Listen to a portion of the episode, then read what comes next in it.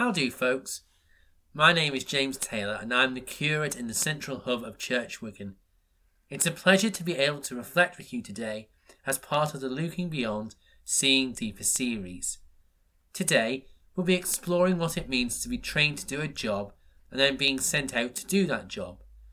To do this, I'll be using my experience as a guard at the Ravenglass and Eskdale Railway and a passage from Scripture, 2 Kings chapter 2, verses 1 to 14.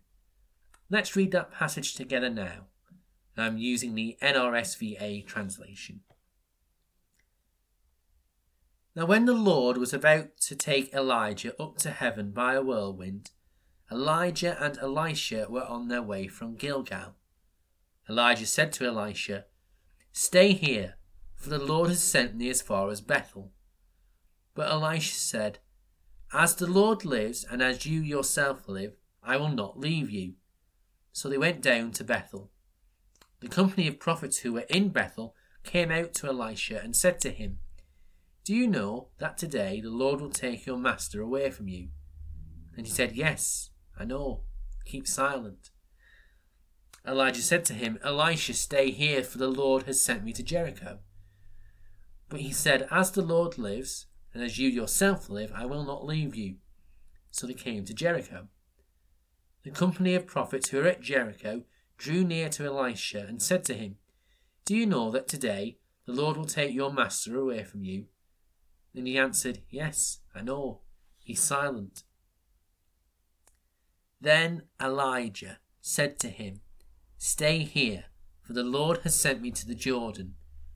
But he said, As the Lord lives, and as you yourself live, I will not leave you. So the two of them went on. Fifty men of the company of prophets also went, and stood at some distance from them as they were both standing by the Jordan. Then Elijah took up his mantle and rolled it up, and struck the water. The water was parted to one side and to the other until the two of them crossed on dry ground. When they had crossed, Elijah said to Elisha, Tell me what I may do for you before I am taken from you. Elisha said, Please, let me inherit a double share of your spirit. He responded, You have asked a hard thing, yet if you see me as I am being taken from you, it will be granted you. If not, it will not. As they continued walking and talking, a chariot of fire and horses of fire separated the two of them, and Elijah ascended into a whirlwind into heaven. Elisha kept watching and crying out, Father, Father, the chariots of Israel and its horsemen. But when he could go no longer see him, he grasped his own clothes and tore them in two pieces. He picked up the mantle of Elijah that had fallen from him and went back and stood on the bank of the Jordan. He took the mantle of Elijah that had fallen from him and struck the water, saying, Where is the Lord, the God of Elijah? When he had struck the water, the water parted to the one side and to the other, and Elisha went over. This is the word of the Lord. Thanks be to God.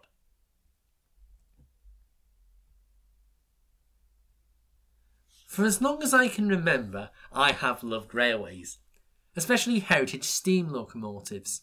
And growing up, I wanted to work at a heritage railway. Most heritage railways in the mid 2000s only let you volunteer when you were 16 or over, and you could only be involved with operational duties when you were 18. On a visit to the Ravenglass and Eskdale Railway, or Lal as it's affectionately known, in 2006, I got talking to one of the volunteer guards. They invited me to come volunteering the next day as an assistant guard. This was a dream come true. Not only would I be volunteering at a heritage railway, but it was the world famous Ratty, which had also been immortalised in the railway series by the Reverend W. Awdry. For a young boy who had grown up with Thomas and friends, this was the closest you could ever get to going to the island of Sodor. I was 13 at the time, which meant for three years, when I went volunteering, I had to be supervised as a trainee by an adult, and I wasn't allowed to be operationally responsible for the train and its passengers. Over the years, as I put the hours in and learnt the craft of guarding, from a multitude of wise and enthusiastic volunteers, who in time also became my friends. and on the 15th of August 2009, 11 years ago today, and after three years unofficial training and two weeks official training, I took my guarding exam. If I passed, I would be allowed to go out solo as a guard on the Ratty. In our passage from 2 Kings, chapter 2, verses 1 to 14, we encounter the prophet Elijah and his servant, his trainee Elisha. After encountering God on Mount Horeb in 1 Kings 19, Elijah goes to find Elisha. He does so in a field and puts his mantle, a piece of fabric like a shawl, over him. This mantle symbolizes Elisha's new role as a servant to Elijah, as well as marking Elisha out as a future prophet. Elisha accepts this new role and goes with the prophet. For the rest of the book of 1 Kings and the first chapter of 2 Kings, we don't hear much of Elijah and Elisha until we come to our passage today, the day when the Lord will take Elijah away from Elisha.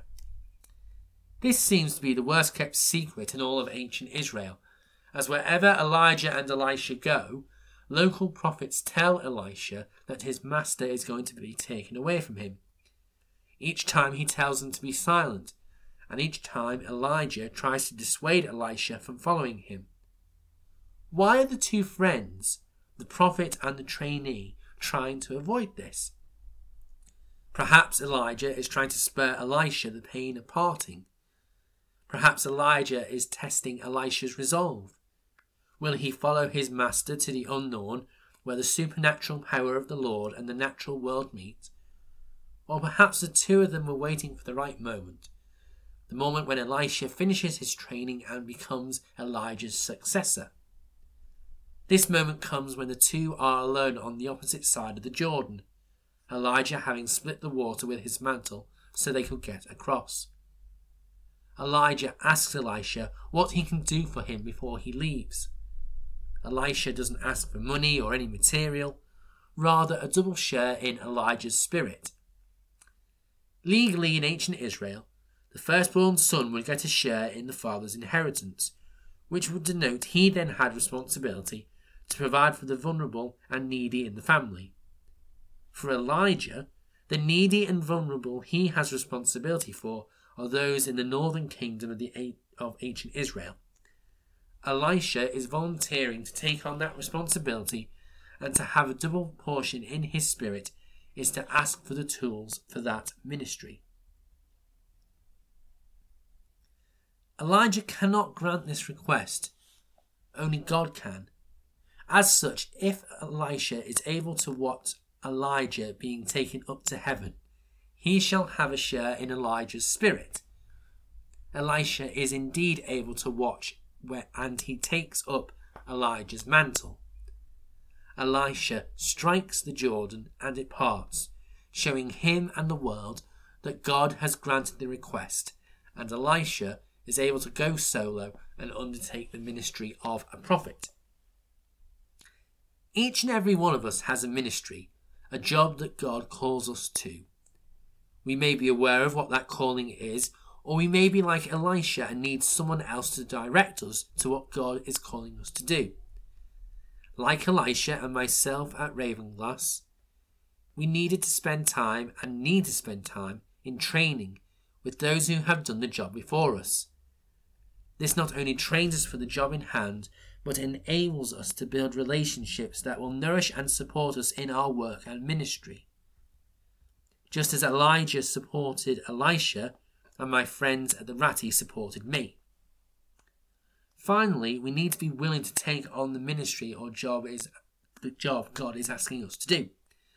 Elisha wanted to follow Elijah and become a prophet. I wanted to be a guard at the Ravenglass and Eskdale Railway. And it was that willingness to service which God honoured in the time of Elijah and Elisha and still honours today. I did pass my guards exam 11 years ago today, the photo shows the Randa board, the train's operating orders, with my name on the sheet as guard. My first trip going solo. I've had the most wonderful 11 years guarding trains in the beauty of the Cumbrian coast and England's highest mountains. Over the years, I've also been able to share my faith with people at the railway, and I've been asked to pray into situations my friends and colleagues have found themselves in.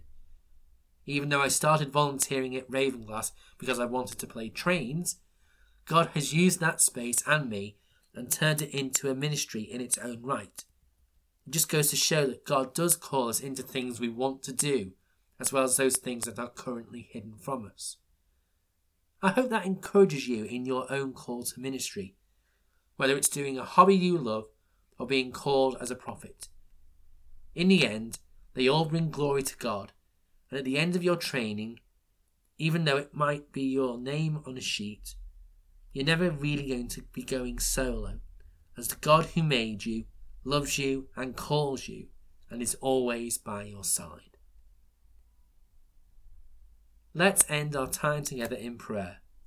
Across Church Wigan, the Diocese of Liverpool, and with Christians all over the world, let's say the Lord's Prayer together, in whatever form or language brings us closer to God. Our Father, which art in heaven, hallowed be thy name. Thy kingdom come, thy will be done, in earth as it is in heaven. Give us this day our daily bread, and forgive us our trespasses, as we forgive them that trespass against us. And lead us not into temptation, but deliver us from evil. For thine is the kingdom, the power, and the glory, for ever and ever. Amen. Thank you for your time today, friends, and may God bless us and be with us today and always.